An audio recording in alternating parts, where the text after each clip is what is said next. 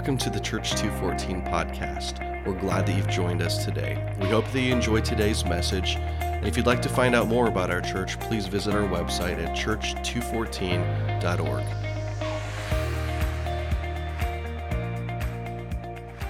Thanks, Phil. You guys are awesome. Selfishly, I kind of want you to stay up here and play the whole time. It's like chill, and I feel like it makes me preach better. No, it's okay.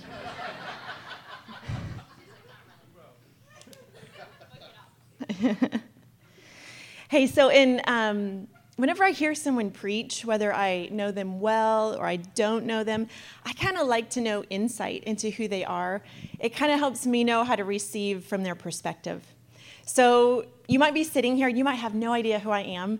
And like my husband said, my name is Heidi, and we get the privilege of serving Jesus here at 214 on the leadership team and on the teaching and preaching team. And it is such an honor. We have three kiddos, and they are my full-time gig. They're awesome. They are our number one ministry priority, right behind our marriage. And we've been in ministry our entire marriage.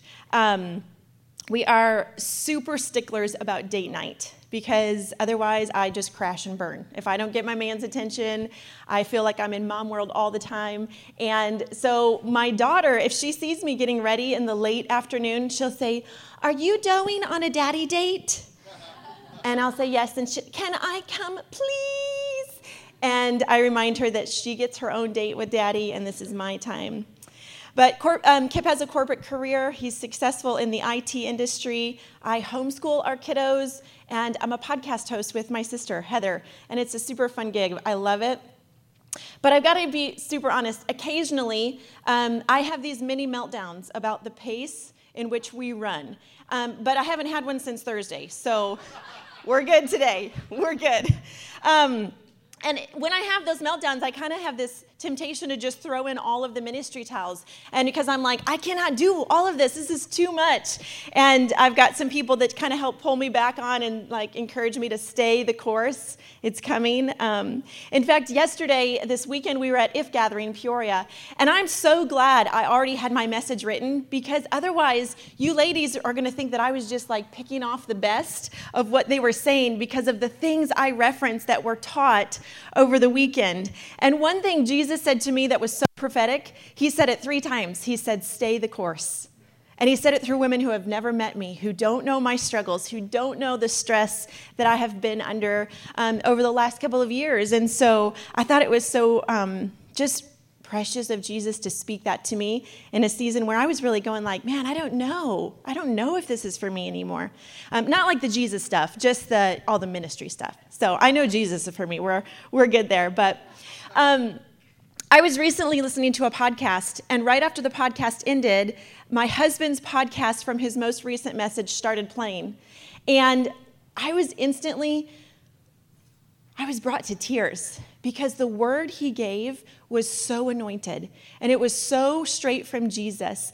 And it actually kind of made me chuckle a little bit at God's humor, because I'm going to jump back 16 years ago when we were dating. Well, we were actually engaged, and there was just a little bit of, or a lot of uproar about the fact that we were going to be getting married. And there were a lot of people that had these really strong opinions about the type of guy I would marry. And they were things like, well, we just thought Heidi would marry like this really strong, like professional pastor or something, you know, someone that really is passionate about ministry. And so this caused a lot of family tension, a lot. And I would have to say I was 20 years old. There's a lot of struggles in that I could have avoided by communicating better. But, you know, you live and you learn. And so I just have to say for sure, for the record, it is 100% safe to say, Kip, I forgot to tell you in our vows that I was going to wrangle you into this much ministry. And I've asked him to be elated about it. It's been crazy, right? But in these 15 years of marriage, I think the thing that's so incredible is that Kip's an outstanding dad. He's a great husband. He's great in his career. And the craziest part about it is that he is a very strong pastor who preaches. And so here's the point. I'm not just talking about Kip because I like him, which I do, but God's opinions of us always speak louder than the others in the long run. Sometimes the other opinions are pretty loud at the time. But recently, Kip had this prophetic word spoken over him that he is a mouthpiece from heaven, that he's glue to bring heaven to earth, that he's an immovable, steady rock. And I would say those are some pretty strong leadership traits about my husband that came from the mouth of God. So what's the point? The point is that the main reason I was determined to marry Kip, other than that he was hot and I thought he was really nice, and I mean, we have to keep it real, right? Kip's putting his hat on. He hates, he hates getting attention. I was determined to marry him because I had heard the voice of God tell me that I would marry him. No joke. The first night I met him, I heard God say, "You're going to marry him." And so we are going to talk today about the voice of God and prophecy. And do not check out. Prophecy is not scary. It is not like weird voodoo snake handling stuff. It's real, and it's here today, and we're going to talk about it. So I think that my life and Kip's life, our 15 years of marriage, is a really good example of why God usually shows us one step at a time in our lives.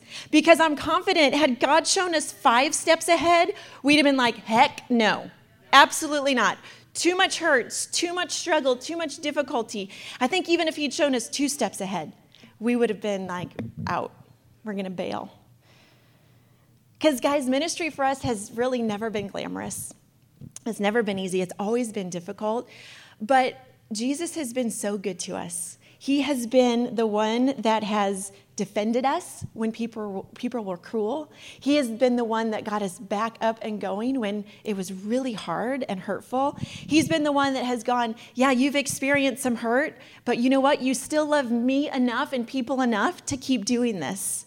And so that's why we're in ministry, is because we love Jesus and we love people. And I think someone might need to hear that today. Whatever your ministry is, you might be in corporate America, that's your ministry field. And you're there because you love people and you love Jesus. So stay the course, okay?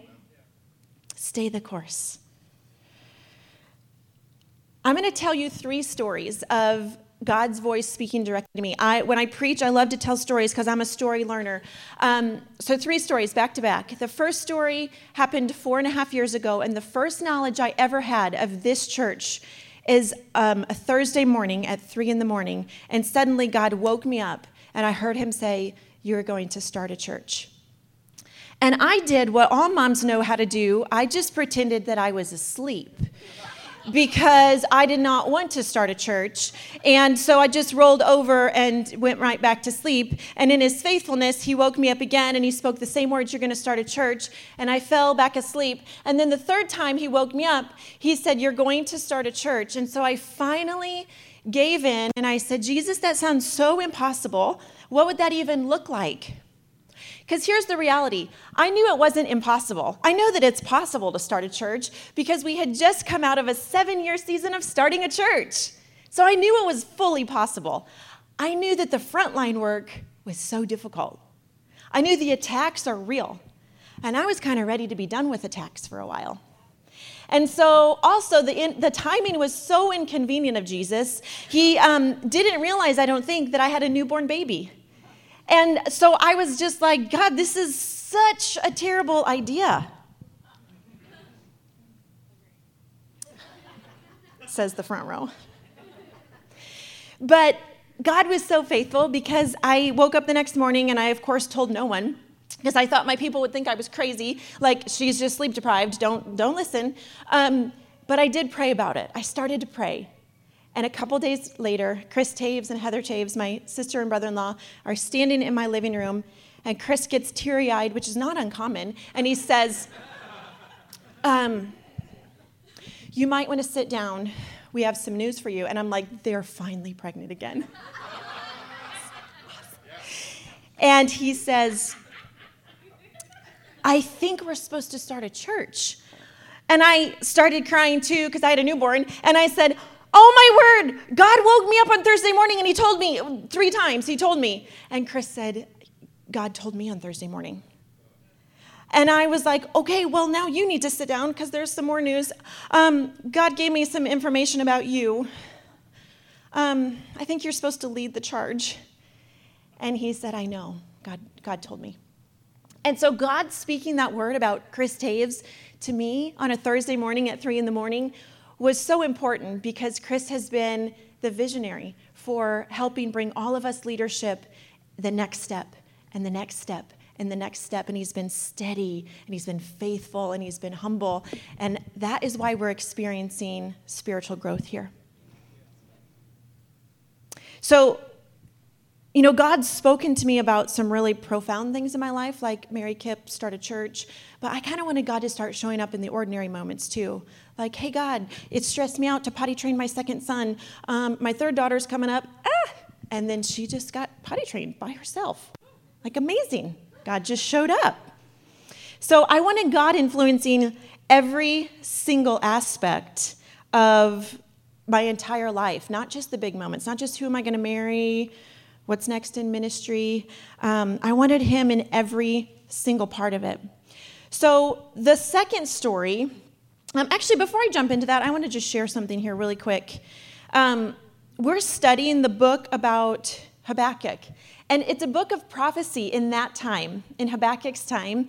And today we're going to talk a lot about it because I think we have to ask God to open our eyes and our ears to hear what he's speaking to people today.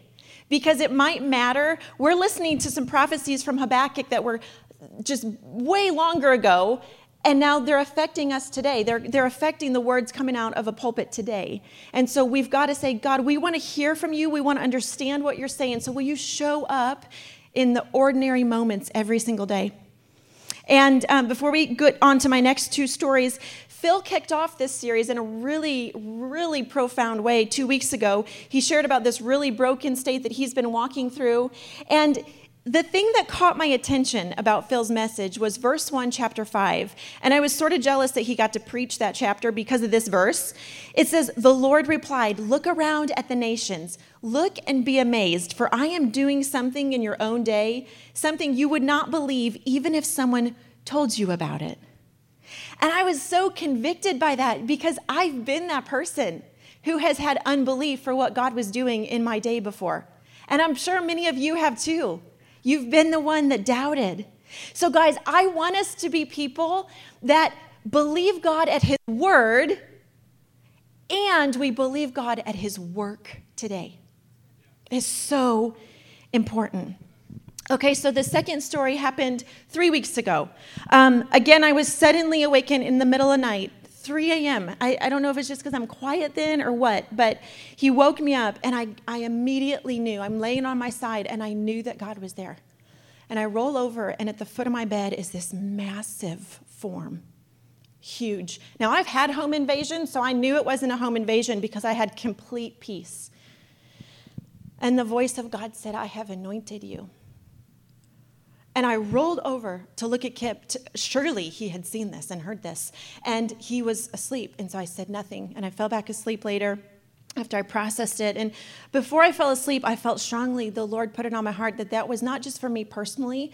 It was for you guys too. It was for Church 214 to say, "I have anointed you." And yesterday at If Gathering, God spoke, Friday actually, to me and said a person's name. And he said, "I have anointed her." And then I text her that, and she probably thought, "Oh my gosh, my pastors are so crazy." But I wanted her to know that because those words from Jesus are so important over our lives. And so the next morning I woke up, and I'm like, "Babe, you're not going to believe this. God showed up, and he was talking to me." And then I looked at you to see if you were awake, and you were asleep. And he's like, "Oh, no, I was awake. I saw you wake up and look at me." And I'm thinking, what, you know how to pretend sleep too? Hello, I'm a girl. I want to talk these things out. But here's the thing. When you ask God for more, when you're asking him to show up, he shows up and he speaks. You've just got to go, "God, how do you speak to me? What is it I need to know that the way you speak to me?" The third story, we had asked a gentleman to come into our home to give us a quote on some paintwork. This older gentleman opens the door, this genuine deep smile, this deep accent. He's from this beautiful tropical island, and so clearly he chose to move to Peoria. And he's comes in my house and he's looking at the paint and he's like, yeah, I see the struggle. Here's what we could do. And he's talking about paint and he suddenly stops and he looks at me and he says, are you a believer in Jesus? Sort of like that. I was like Scottish meets British. I don't know. I'm just going to talk normal for him. And I said, yeah, I am. How did you know that? And he goes, well, I'm a believer in Jesus and I can sense him here. And later, I'm like looking around like, what did he see that was the marker of faith that made him know? And the Bibles were put away from the morning, and I'm a minimalist, so I don't have anything on my wall that like screams, I love Jesus. I probably should, but I don't.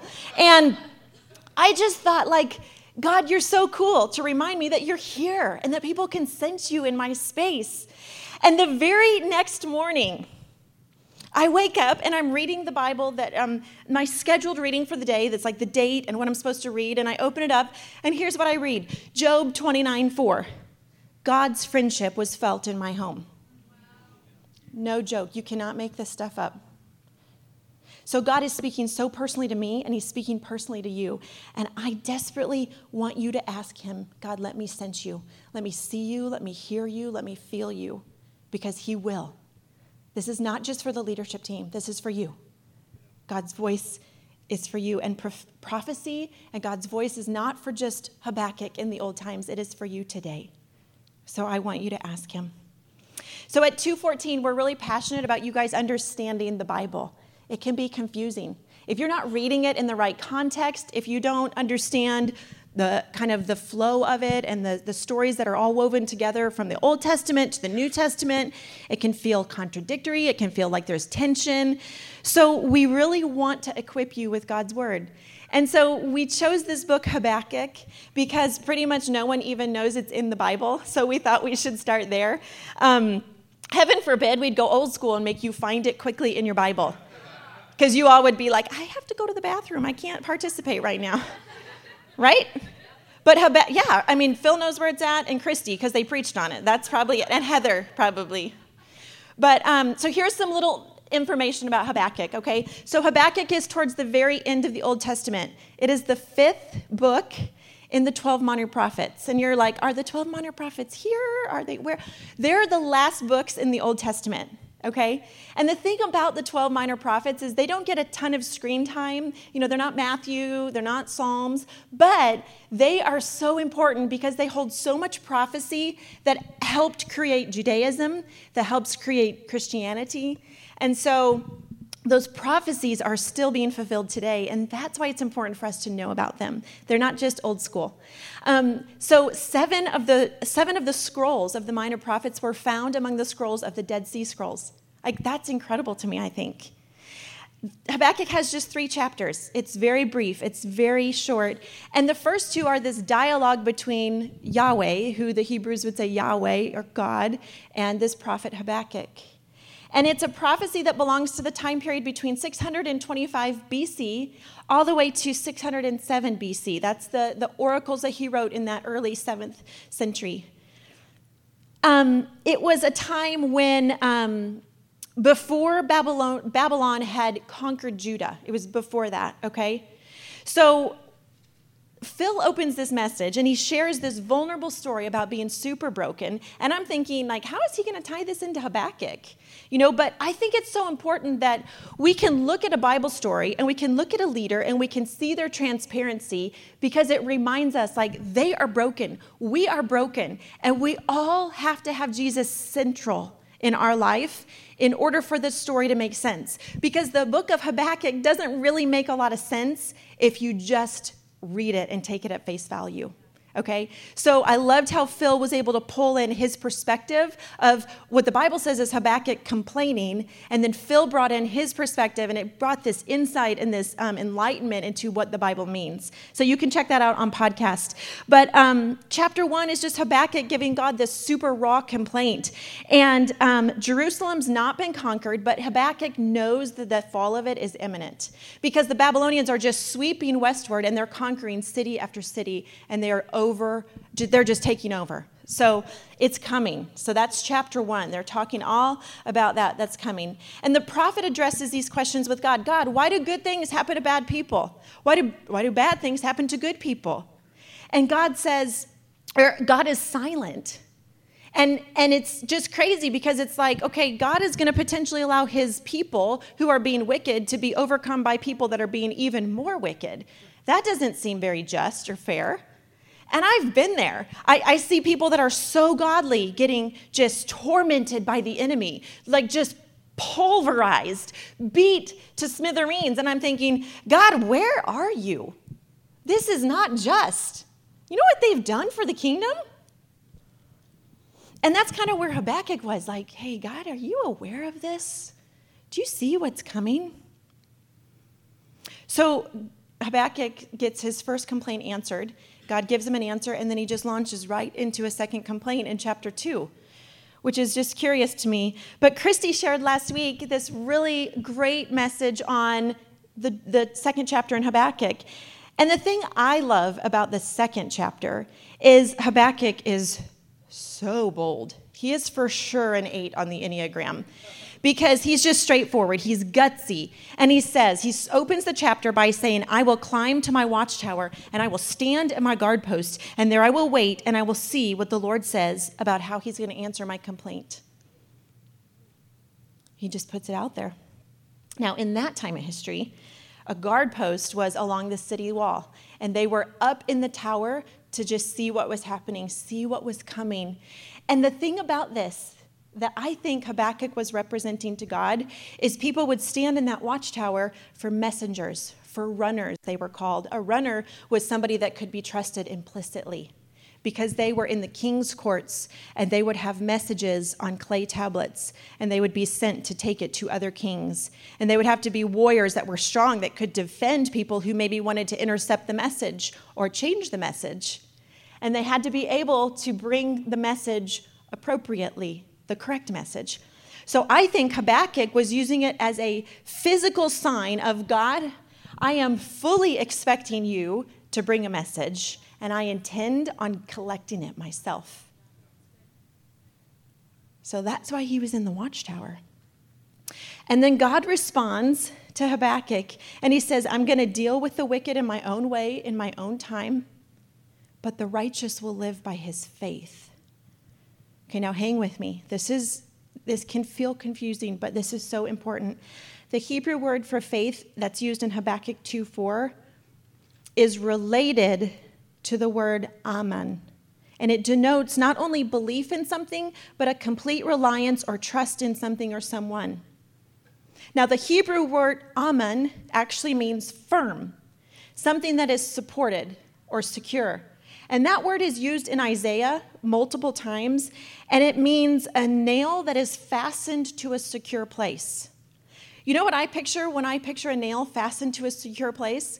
Not my pictures hanging. I don't have them hanging, you know, because I'm minimalist. But I picture the hands and the feet of Jesus, the ultimate secure place, the symbol of I am your secure place. I am the person of safety that you can fully rely on. That is what I picture when I see that word secure place. And then derived from the root word, hang with me, is this word emun, meaning craftsman. Now, a craftsman, we've got many of you here. A craftsman is someone who is firm and secure in his talent or her talent. And there's a feminine form of emun, and it's emuna. It means firmness. Someone firm in their actions. The Hebrew word emuna is very often translated in English to faith. And it is often misunderstood by us because faith to us is a little too simplistic. But what it means in Hebrew is not just a knowing, like we would hear it as. It is a firm action.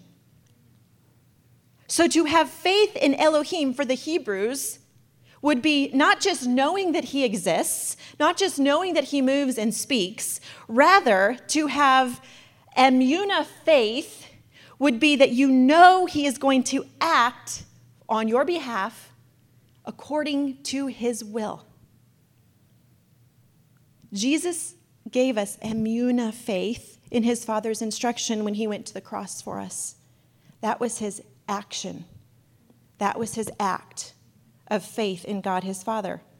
So you could read that Hebrew passage as the righteous shall live by their firm, complete reliance, their aman, on Elohim.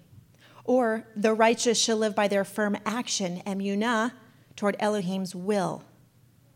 See, because it's not enough for us just to know that God exists. We have to have this firm action and complete reliance on him according to his will. So I chose to marry Kip despite the uproar because of complete reliance on knowing that God had spoken to me. I'm not sure how that would have turned out had God not been so bold and spoken so clearly. I don't know if I would have been able to make it through the chaos. It was hard. And there's a lot of things I could have avoided. I did not lend to the situation. But the thing is, like, it allowed me to walk through a season of brokenness that I needed, because the brokenness that I walked through taught me the miracle of being whole. And it was so important. And I think someone needs to know that your brokenness that you're in right now is your journey to being whole. So we're going to go to chapter 3. Habakkuk actually sings this prophecy. So chapter 3, verse 1, the prayer was sung by the prophet Habakkuk. Church, we cannot underestimate the power of praise, because I think that praise brings the breakthrough and the promise. I have heard all about you, Lord, and I'm filled with awe by your amazing works. Habakkuk says this before Jesus comes to earth, before there's proof that Jesus is going to come. He says this, I'm filled with awe in who you are.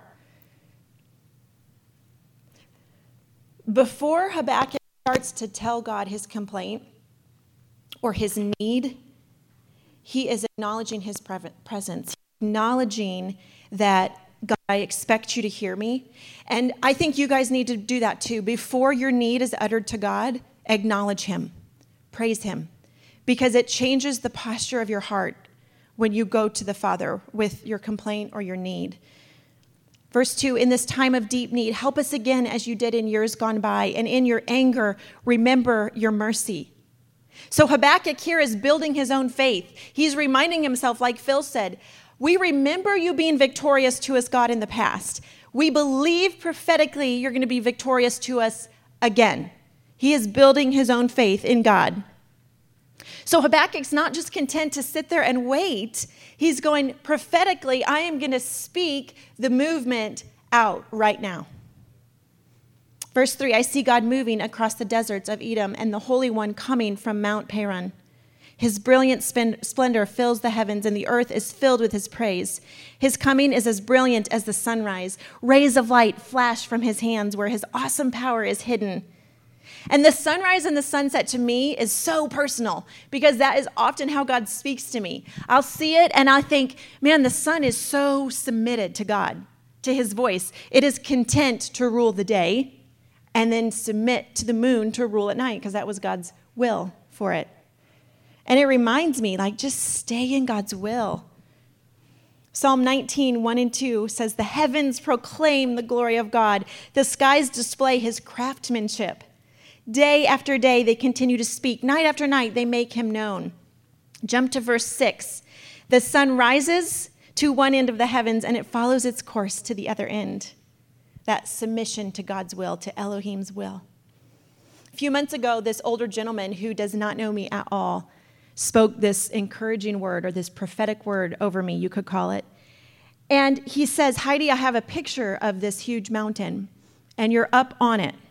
And you're just there on the mountain, and you're just soaking in God's presence. And he said, I think there's a part of your heart that being in nature and seeing it, it brings you closer to God, and it speaks of his presence to you. And I'll be honest, I started to freak out a little bit, because I thought, oh my gosh, he has the wrong person. My husband's sitting next to me, and he's the nature guy. Like, he is the deer slaying, bow hunting, mountain climbing, elk killing. That's prophetic. This fall. Elk killing hunter. He's the nature guy. Like, that's his sanctuary. Like, oh my goodness, he got the wrong person. And it took me listening back to it to realize just how right on it was, because he went on to say, "Nature speaks to you, Heidi, of the creativity of the Lord and of his attention to the most minute detail." If you know me, you know I'm a details girl. So the word was for me, but I almost missed the blessing because I was freaking out that it was the wrong word. I was freaking out that God was telling the wrong person. You know, human error. The root of that was me wanting to control the receptor of the word, because I really wanted my husband to have a positive experience that day. And I thought, whoa, how amazing if he was like, "Kip, I think nature speaks to you," right? That would have been too obvious. But guys, if you're hanging out with people who are doubting the word of God, the prophecies of God, the people of God who are being used in a prophetic way, you need to get some new influencers spiritually, okay? I'm not talking about unbelievers. Hang out with the unbelievers, love on them, show them Jesus. Do that, for sure. I'm talking about people who claim to know and love Jesus and are hating on his church, are hating on the way God's moving. Like, "Hey, Habakkuk, don't doubt what I'm doing in your day. Hey, believers, don't doubt what I'm doing in your day." If you're hanging out with Debbie Downers and doubters, get some new friends. Thanks, Chris. You're my favorite listener. Verse 3, I have to rush on. "Pestilence marches before him. Plague follows closely behind him. When he stops, the earth shakes. When he looks, the mountains tremble. He shatters the everlasting mountains, and he levels the eternal hills. He is the eternal one."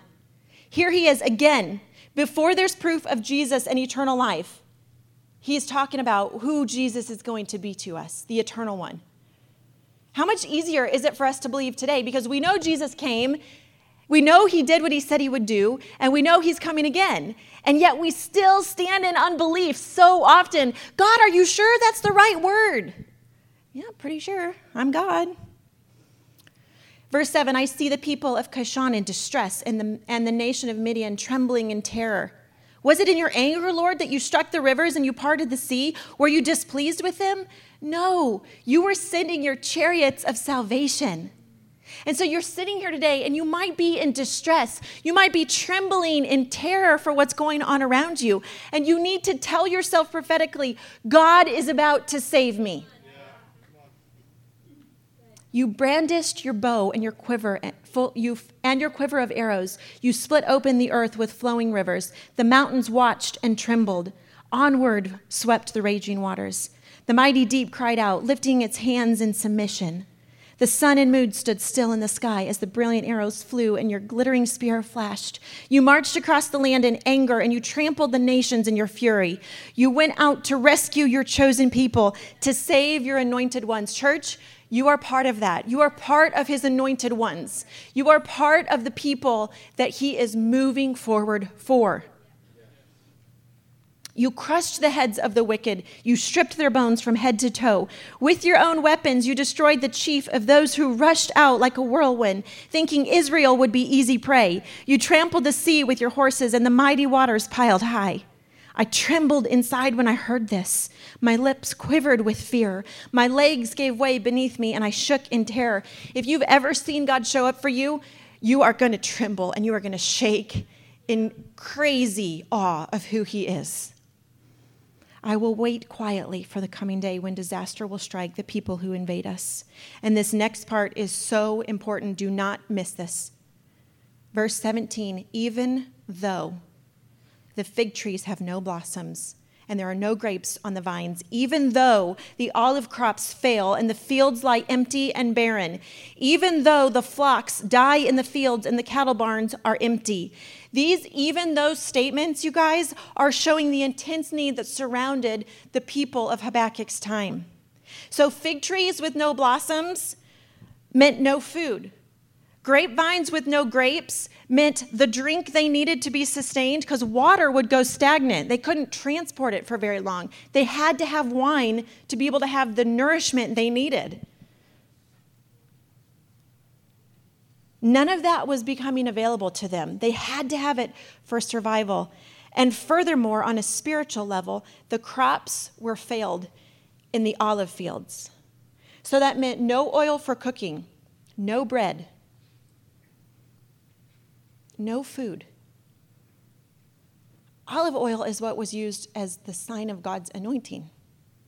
So no olives meant no olive oil, and it meant no anointing from God. Flocks dying in the field. The cattle barns are empty. It means there's no new life being produced. Without animals being born, human life cannot be sustained. So the most desperate situations Habakkuk sees his people experiencing. And he says, God, even though we're desperate, even if the Babylonians don't obliterate us, we're surely going to die of starvation or no wine first. The moms are laughing. Guys, when our fridge is empty or our freezer is barren, no worries, just call Grubhub or order Instacart. It comes right to your doorstep. We have no idea what desperate looks like in our culture today. But despite desperation, Habakkuk says this in verse 18, "Yet I will rejoice in the Lord, and I will be joyful in the God of my salvation, because the sovereign Lord is my strength. He makes me as sure-footed as a deer, able to tread upon the heights." He is praising God before the victory shows up. Friends, some of you are in a really broken place right now. And some of you need to know that it is time for you to start praising him before your victory shows up. Someone on the podcast, you feel like in the natural sense, your hope is completely lost. Whatever is happening in your life, it feels so desperate, like you can't even catch your next breath without it being labored. I've walked through a fair amount of brokenness, and I know it can feel so desperate, but I'm also currently standing on the other side of brokenness, and I'm telling you, God is going to bring you through this. God is going to be merciful to you. God is going to be faithful to you. The thing that I've learned about brokenness is when you've been so broken, you finally understand the miracle of being whole. Jesus came to make you whole. He has this way of allowing us to be rebuilt after we're shattered, after we're crushed. Charles Spurgeon said this, "You will never know the fullness of Christ until you know the emptiness of everything but Christ." Life can only be found through the life giver. His name is Jesus. You guys, sin and sickness has to bow to Jesus. He wants you to know him, not just acknowledge him, not just the faith that we talk about in America, like, yeah, I know God. He wants you to know him. He wants you to have the complete security of who he is, to trust that he's your secure place. He wants you to know as soon as you hear his voice that it is God the Father, because you have been in community with him. So Habakkuk is prophetically praying this praise to God before the breakthrough. And he's reminding himself, God's been faithful in my past, and God is going to be faithful again. I want you all to get on your feet. In your broken state, I want you to close your eyes right now. Don't worry about your neighbor. I want you to say, I want you to just ask yourself, how has God been faithful to me in the past? And I want you to picture whatever it was. Even if it's super small, how has God been faithful to you? You know how I know he's been faithful to you? Because you're standing here and you have breath in your lungs. No matter how labored that breathing is, the breath in your lungs is proof of his faithfulness to you. Some of you need to climb to your watchtower right now, and you need to do it as proof that you're waiting on God's answer. Guys, we're going to do battle for some people who are here right now. If you're listening on the podcast and you're in the middle of battle, I want you to stand in your living room, because the Spirit of God is just as present with you as it is here. And as we recall God's faithfulness in the past, we're going to start to praise him in the middle of our broken self. So in the middle of being broken, if that's you, I want you to be so bold and so brave. And I want you to come to the front right up here by these carpets. And I want you to just stand. And this is going to be your signal to God. Like, God, I'm climbing to my watchtower. And I'm fully expecting you to show up with the message. And I fully intend to be the one that receives the message from you. I don't want you to be worried about it. We're not going to ask you what your broken is. We are just going to praise alongside you, believing that your victory is coming. So you can start making your way right now. Don't worry about what everyone else is doing. Make your way right now. Praise always precedes the breakthrough. Habakkuk's day was so full of brokenness. And so you might be going, well, what was the point of his story? It seems kind of like evil won, because 21 years after those prophecies, the whole area was overcome and overtaken by Babylon. And the temple of God was destroyed. And so it kind of feels like his faith was wasted. And it kind of feels like God didn't listen. And it kind of feels like it just fell on the deaf ears of a God that didn't care. But there was fruit. You know what the fruit was? Look up at this timeline really quick. So the prophecies of Habakkuk were 625 to 607 BC. The first temple was destroyed by Babylon in 586 BC. And the captives were, there were captives taken as prisoners, as slaves, God's people. The second temple was rebuilt by the generations of those captives. It was completed in 516 before Christ. That temple that they built in their brokenness lasted 586 years. 70 years after Jesus walked this earth, the temple was still standing. And you know what? Today, you are his temple. You might feel like you are just shattered in so many ruins that it is impossible for you to be rebuilt. But God is the master of refurbishing your life. Do you know that temple that was rebuilt? It was bigger and better and more magnificent than the first one. And the reason you can recognize that it was better is because it had been broken. So if you're lying in physical ruins, mental or emotional ruins right now, you might feel spiritually dead. God's about to build you in the most magnificent way. Through your broken state, through your imperfections. Habakkuk's bold faith and complete reliance in God started showing up over 100 years after his prophecies. You have no idea the effect of your faith on generations to come. It might be your great-great-grandsons that get the fruit of your faith. You might never see it, but God. So, church, we're going to pray for these broken states that people are in. Jesus, we want you to see us in our watchtower, because we fully expect that you're sending the message. We fully expect that you're going to show up, God. We fully expect that you're going to be faithful to us and bring the victory like you have in the past. God, we just ask right now for every situation in this room. God, those that are known of and those that are not known. Jesus, would you just begin to invade those situations? I pray a hedge of protection around each individual standing in this room. Father, would you send your host of angels to start ministering to these people? Church, if you are not up here and you want to come and be around someone up here, just join them. Join them up here. You can lay your hands on them as a sign that you are going to agree with the victory that's coming for their life. Agree with the victory that's coming. Because right now, there's victory coming right now. There's victory coming right now. In the name of Jesus. Father, we trust you so much. God, we want our faith to be like the faith that follows God's will no matter what. Just like you, Jesus, going to the cross. When you said, God, whatever your will is, that is what I will do. That is the type of faith I am going to have.